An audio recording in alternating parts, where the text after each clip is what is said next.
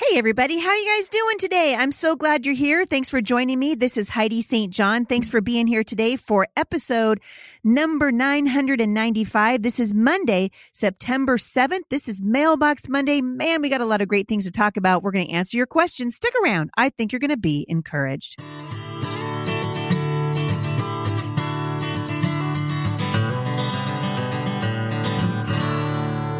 This is a great day for you guys to be here. First of all, I'm really excited because our Bible study at Mom Strong International kicks off today. Today we celebrate Labor Day, and I know a bunch of you are off work today. You might be planning barbecues and other family celebrations. Whatever you're doing, stop for a moment and celebrate a job well done. I love Labor Day. I like it better when it's not in the Rona, but I'm really glad uh, that you guys are here with me. Also happening today, our September Bible study is kicking off at Mom Strong International and come and join me for this very special part of our ministry. Lots of women walking together to better understand God's word. And we are studying the book of second Peter. The scripture writing challenge, of course, started on the 1st of September. You can find all that stuff at Mom Strong com. I know you guys are going to be excited. Uh, this is an, an awesome, awesome opportunity to study the Word of God. All right, I'm going to be just jumping right in today uh, to your questions. You guys have been turning in some amazing questions, and I love to uh, read them and I love to answer them and talk about them with you. I hope it's an encouragement for you. If you want to have your question featured here at Mailbox Monday, it's an easy to do. Uh, it's easy to do. Just go to HeidiSt.John.com forward slash mailbox Monday. You're going to see a form there and you can fill out that form and then uh, that'll get dropped into a little queue for me and I can check it out there. Also, you can go to anchor.fm forward slash Heidi St. John forward slash message. And this is where you can leave a voicemail. And remember, the voicemail has to be under a minute long. But uh, if we like your message and it's a good question, we will go ahead and air that and we'll answer it on the air. So uh, I'm going to go ahead and just jump into your questions, and hopefully we can get through a whole bunch of them here today at Mailbox Monday. First question comes from a mom. She says, Heidi, what should we expect from our pastors right now? What if this pandemic has revealed a much larger group of liberals in your church than you realized? People who support BLM, and gently, in quotes, gently tell others to wear their mask if they love their neighbor. And those people are leading Bible studies. And what if our pastors seem to be avoiding being direct about politics in light of these revelations? Our pastors decided they would go against their personal preference and wear masks in church in order to make other churchgoers comfortable. This all has us highly questioning if this is the right church for us. We've been going for about a year. All right. Like I've been telling you guys, I would say 90% of the questions that I'm getting right now here at the podcast have to do with COVID 19 and how churches are responding. You've heard me say many times that I have been disappointed in churches to the point of being discouraged, even disillusioned. Uh, why they won't open their churches is beyond me. And then when they do open, a lot of them are doing, you know, temperature checks and things like that. Listen, I'm not a pastor. And so I'm not in the shoes of a pastor. My main concern, my main frustration, and I think even a righteous indignation aimed at these pastors who simply will not open their churches. And so if your church is open, so me personally, if you're asking about me personally, I would not go to a church that required me to wear a mask. I just simply will not do it. I'm not going to go to a church that's going to take my temperature before I walk in the front door. Riddle me this, you guys. Can't somebody take, let's say, let's say that somebody woke up with a fever or a headache. They didn't feel good. They popped a couple of Tylenols and they got rid of their fever and they went to church and they were sick anyway you're not going to be able i mean this this whole idea that we're going to screen you for a fever and that's going to that's going to prevent the spread of covid is ridiculous and uh, to me it's a kowtowing but i don't think it's sin I just think it's, I just, I, I don't see the necessity in it. Uh, I don't think it works. I mean, are you going to start asking people when they had their last Tylenol? Going to ask them if they've had any ibuprofen that day? I mean, when does, when do we stop being a hospital and start being a church? And so if you've got a pastor in your church who supports Black Lives Matter, that I would run away from. Uh, Black Lives Matter is a terrorist organization. They stand for uh, the dismantling of the nuclear family. They want to see fathers out of the home. This is an inherently racist organization. They don't care about Black lives. They don't care about Black police officers. They don't care about conservative Black people. They don't care about Black babies in the womb. And so if you've got people, particularly pastors in your church and they're supporting Black Lives Matter, uh, that it would be a huge red flag for me. And that alone, that would be enough reason for me right there to leave a church like that. And so uh, these are these are tough times. We've got so much happening right now that is shaking right? There's a separating, there's a sifting happening in the church, and it's painful.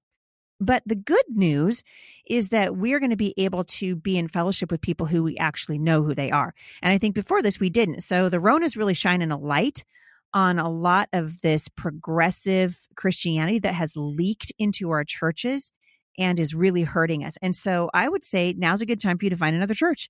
And, uh, you know, uh, for sure, if you guys know the pastors well, which it sounds like maybe you don't because you've only been going there for about a year, but if you know, if particularly if you've been involved in leadership, if you, if they know who you are, um, I would at least tell them why you're leaving. Right. And so uh, let them know what's going on. You can send them a letter, you can make a phone call, you can make a meeting, whatever. But I do think, you know, if if they lack discernment to the point where they're supporting the terrorist organization that is Black Lives Matter, uh, it's time to go. It's definitely time to go. So, anyway, I hope that helps. Uh, this one came in about a week and a half ago and um, sounds like, well, I'll read it to you. I, I know this is the heart of a lot of you right now. She says, Dear Heidi, I don't know who I am anymore. I don't know what I'm doing as a wife and a mother. I feel lost. The world is so loud right now.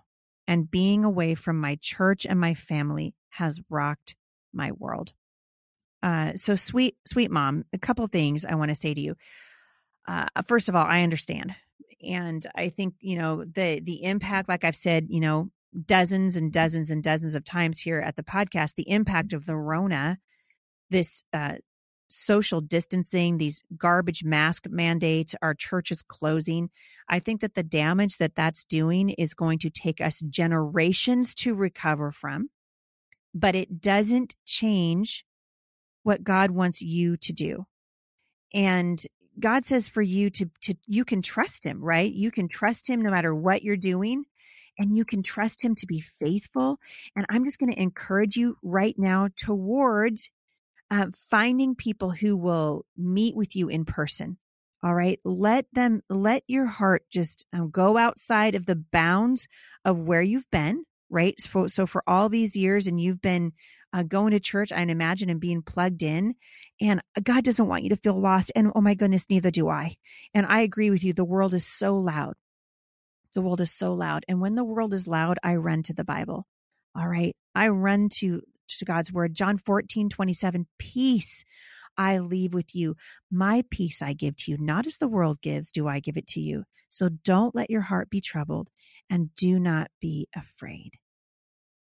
Psalm 23, 4, even though I walk through the valley of the shadow of death, I will fear no evil, for you are with me. Your rod and your staff, they comfort me. The Bible says in Psalm 34 that the Lord is near to the brokenhearted and he saves those who are crushed in spirit. In Proverbs chapter 3, the Bible says, Trust in the Lord with all your heart. Don't lean on your own understanding. In all your ways, acknowledge him, and he will make your path straight. One of my favorite verses in the Bible found in Revelation chapter 21, verse 4 And he will wipe away every tear from their eyes, and there will no longer be any death. There will no longer be any mourning or crying or pain the first things have passed away. You see, the Lord's coming back. And he's going to he's going to set things right. And this is hard right now, but I want you to know that you're not alone. You're not alone. You are loved. Focus your heart on the Lord and focus the hearts of your children. If if you haven't joined us at Mom Strong International, I want I hope that you'll do that. That is a thriving community there. And we are walking out this thing together and we're doing it uh, by the study of God's word and encouraging each other. So um, hang in there. The Lord does not want you to be afraid. All right. He's never going to leave you. He's never going to forsake you. He has plans for you, right? That's Jeremiah 29 11. For I know the plans I have for you, declares the Lord plans to prosper you and not to harm you, plans to give you a hope and a future. That's the Lord. That's the Lord. Uh, and He loves you. Okay. So hang in there. All right. Next question. Hey, Heidi.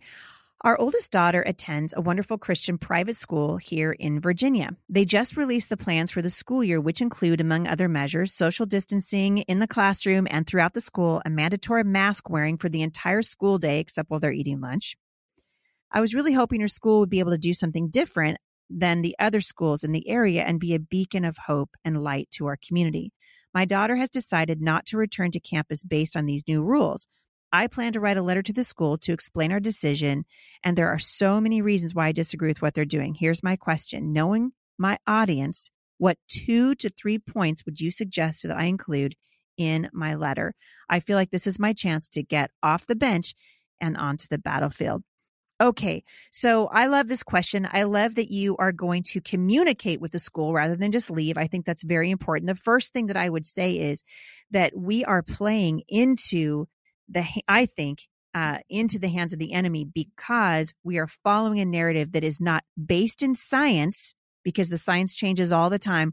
We can see that this isn't nearly as contagious as they told us it was in the beginning, right? In the very beginning, we all did the thing. And now we're what, six months into it and we realize, oh my goodness, we're being played. So around here, you know, we have said to people, A, I will not put masks uh, on children. I just absolutely will not do it for a hundred different reasons. You guys heard my friend Betty on the podcast on Friday. Uh, it's a terrible idea. When we teach our children social distancing, what we're doing is we're hurting them. We were not meant to social distance. And I believe that the ramifications from this are going to plague us for generations. I really believe that we are hurting our children. So that'd be my number one thing. I'd say we're hurting our kids this mandatory mask wearing is hurting our kids. Also, it's it's saying that we don't actually believe that our days have already been ordained for us. And so I don't believe that God would have us walk around with masks on our faces and social distance from each other when he's created us for relationship first with him and then with other people. If we truly believe that God has uh, already appointed when we're going to die, when we come into the world and when we go out, then we don't have to live in fear. And it's an irrational fear. And so, uh, you know, if the science was there, then I'd say fine, but the science is definitely not there. And we're watching what this has done to the Christian community, watching what it's been done, uh, what has been done to our churches, seeing the politicization of this, right? We saw Nancy Pelosi completely uh, a hypocrite. These people are hypocrites, right? She has not let anybody in her neck of the woods in California. They can't even open their salons. And when they finally did get to open, they can only do people's hair outside. It's so backward. But Nancy Pelosi went to the hair salon and got her hair done. And she didn't wear a mask and she didn't social distance. And you guys were being played. And so, unless and until we stand up to it, this craziness is going to continue. So, that would be kind of where I would start. I think the main thing is that this is not good for children, not even a little bit. And uh, I don't care if your kid is uh, five years old or 15, it's not good for kids. All right. Uh, next question says I have been very blessed by a popular Christian author who wrote a book uh, years ago on being grateful. The book changed my life and it convicts me afresh each time I read it. I've been very disappointed in the author recently, though, for what seems to be a focus on loving everyone at the expense of standing for truth. My question is at what point should I avoid an influence that I feel has become such a mixture of truth and error? Um, okay, so, and she goes on to talk about, you know, feeling like there's been a recent departure from the truth, or has she been in error all along? So, so here's the thing, you guys. Like I told you before, uh, there are a lot of Christian authors out there, um, a lot of popular bloggers, a lot of people who have been, uh, we have seen in the public eye for a very long time, pastors of churches, uh, musicians, people that we looked up to and trusted. And all of a sudden we're like, wait a second. I think the Lord is showing us something right now. And just like I answered the first question today, when I find out that a Christian author or speaker or a pastor supports Black Lives Matter, it's an instant, uh, it's an instant for me. It's a, a no go, right? So there's nothing more to talk about. I can see that there's a, a huge lack of discernment. I've been very disappointed to see statements made by people like Max Lucado, for one, uh, and there's several other Christian leaders, which I've just been like, what in the world is going on? Uh, there is fear. So much of this is fear, right? And the adversary is using it right? He's using our desire to be loving and kind and good, and he's twisting it and he's using it uh, in a way that I have it's almost incomprehensible to me at this point. And so um, I don't know that this negates every book that this person has ever written.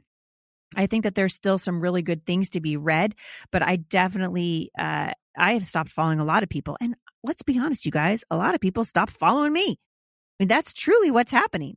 So, I mean, I get letters all the time, you know, you're a big fat jerk and, you know, I can't believe you don't wear a mask and, and, uh, stop calling it a scamdemic and all this stuff. And I'm not following you anymore. And, uh, that hurts, but there's a, there's a sifting happening. There's a separating happening.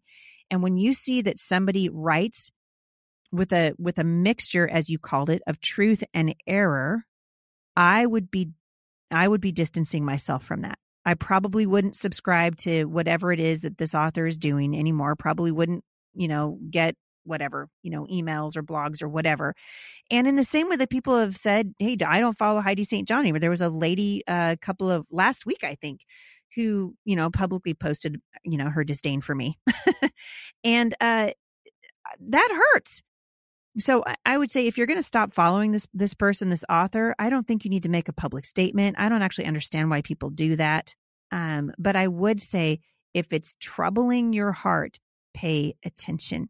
Pay attention. We cannot sacrifice truth on the altar of a misguided mercy if you look at a lot of these people who are coming out now and we're seeing this this incredible shift towards progressive christianity this incredible lack of discernment uh, these teachers there's a church in downtown portland. Basically you go to their website now and it's just it's an ad for black lives matter and social justice. And as i've said here before the gospel when we understand the gospel and we preach the gospel the whole counsel of god justice is the natural result when we worship at the altar of social justice and the social gospel, the social justice gospel, which is what this author and lots of other authors are doing right now, I can see how it happens because we care about other people. So that, that our desire to be kind, our desire to be loving, and a lot of times it blinds us to the truth. And so in our desire to be kind and loving, like this, you know, this Christian statement for science in pandemic times, because I love, therefore, because of my faith in Jesus, I'll wear a mask. That's that's a gross misinterpretation of scripture. And so when you see people not being able to rightly divide God's word and to use it as talking points to manipulate you, something's wrong. All right, something's wrong. And so uh, I, I I'm going to encourage you away from public statements, from uh, hurting people, you know, because you just feel like you have to make a point. But I would say I think you're wise. You can see that something's wrong, and these are not people I would follow anymore. Uh, and uh, and that's just the truth of it. All right. Next question: Can you give me your thoughts on the correlation between face masks and sex trafficking? How to keep our little ones safe in this ever changing world? Well, you guys already know that um, Betty Campbell was on the show with me on Friday, and we gave you guys, if you haven't heard that podcast yet, I'm going to encourage you to do it uh, because we gave you some really great ways to keep your kids safe, particularly on the internet. You guys, I'm going to say this uh, for the four millionth time, it feels like, do not put masks on your children. I don't want my kids feeling comfortable wearing a mask. If a guy comes up to my nine year old child and puts a mask on her face, I want her to know this is wrong. If, if, uh, you know, like I told you what happened to us at that rest stop when we were out on the road a few weeks ago, uh, it occurred to me, you know, someone could slap duct tape and put duct tape over my child's mouth, put a mask on her, walk her out to the car, no one say anything because everybody just thinks it's normal right now to wear a mask. It's not normal. This is Marxism. They want to make normal the abnormal. And so uh, there's an absolutely a correlation. Uh, the other thing that masks, you guys look up the science. Um, masks make you uh, submissive. There are so many. Re- there are so many reasons why I think it's a bad idea. You know, if we want to wear a mask for a couple of uh, weeks to protect ourselves when we don't understand what's going on, that's one thing. But to have this be, this is our new way of life, no, I reject it. I reject it at its core. Um, it's bad for our kids. It's bad for you.